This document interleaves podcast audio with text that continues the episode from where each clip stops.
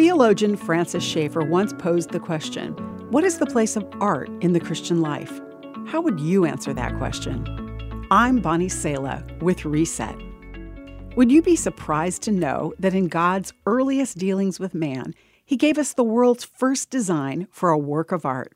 God gave detailed instructions for crafting a place where His presence would be with man here on earth. This project was a tent like structure called the tabernacle. For His place, God specified finely woven linen, colors of blue, purple, and scarlet, special wood, gold, silver, and bronze. His decor theme included heavenly creatures called cherubim, pomegranates, and flower blossoms. The Bible tells how God's own Spirit filled men named Bezalel and Oholiab with great wisdom, ability, and expertise in all kinds of crafts to execute his design.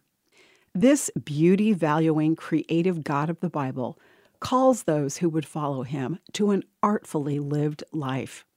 No work of art is more important than the Christian's own life, and every Christian is called to be an artist in this sense, Schaeffer contends.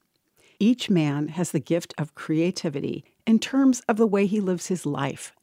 The Christian's life is to be a thing of truth and also a thing of beauty in the midst of a lost and despairing world.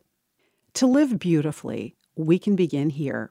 Let everyone see that you are considerate in all you do, walking in a manner worthy of the Lord, fully pleasing to Him, bearing fruit in every good work, and increasing in the knowledge of God. I'm Bonnie Sala with Reset. To hear this again, read or share this, or to find more resources like this, visit guidelines.org.